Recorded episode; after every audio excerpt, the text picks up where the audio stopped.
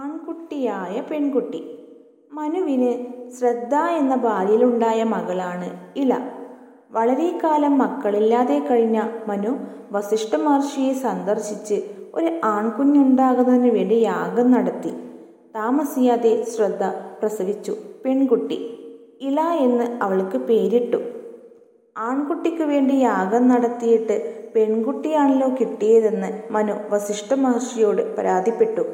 അപ്പോൾ മഹർഷി തപശക്തി കൊണ്ട് ആ പെൺകുട്ടിയെ ആൺകുട്ടിയാക്കി തീർത്തു. അങ്ങനെ ഇല ശ്രുതുമ്യൻ എന്ന പേരിൽ ആൺകുട്ടിയായി വളർന്നു. കൈലാസത്തിന് സമീപം കുമാരവനം എന്നൊരു കാടുണ്ട്. അവിടെ പാർവതി പരമേശ്വരന്മാർ സ്വസ്ഥമായി പ്രേമസല്ലാപത്തിലായിരുന്നു.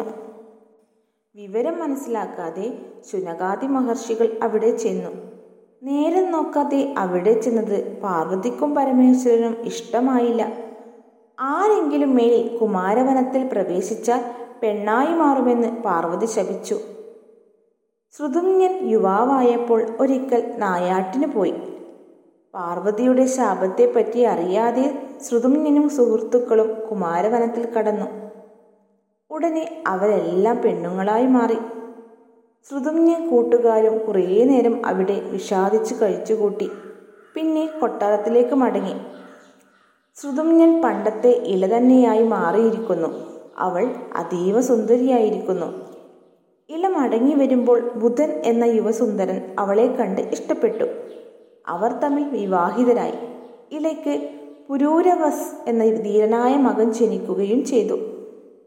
ബുധന്റെ ഭാര്യയും പുരൂരവസിന്റെ അമ്മയുമായെങ്കിലും ഇല വീണ്ടും പഴയ പോലെ ഒരു പുരുഷനായി ജീവിക്കാൻ കൊതിച്ചു.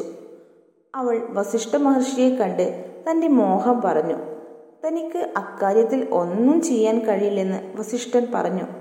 എങ്കിലും ഇളയ്ക്ക് പുരുഷരൂപം കൊടുക്കണേ എന്ന് വസിഷ്ഠൻ ശ്രീ പരമേശ്വരനോട് അപേക്ഷിച്ചു. അപ്പോൾ പരമശിവൻ ഇളയോട് അല്പം കരുണ കാട്ടി. ഇനി മുതൽ നീ ഓരോ മാസം സ്ത്രീയും ഓരോ മാസം പുരുഷനുമായി ജീവിതം കഴിച്ചുകൊള്ളുക. ശിവൻ അങ്ങനെയാണ് ഇലയെ അനുഗ്രഹിച്ചത്. ആ വിചിത്രവരം ലഭിച്ച ഇല പുരുഷനാകുന്ന മാസം രാജ്യകാര്യങ്ങൾ നോക്കി നടന്നു. സ്ത്രീയാകുന്ന മാസം അന്തപുരത്തിൽ രാജ്ഞിയായി ഒതുങ്ങിക്കഴിഞ്ഞു.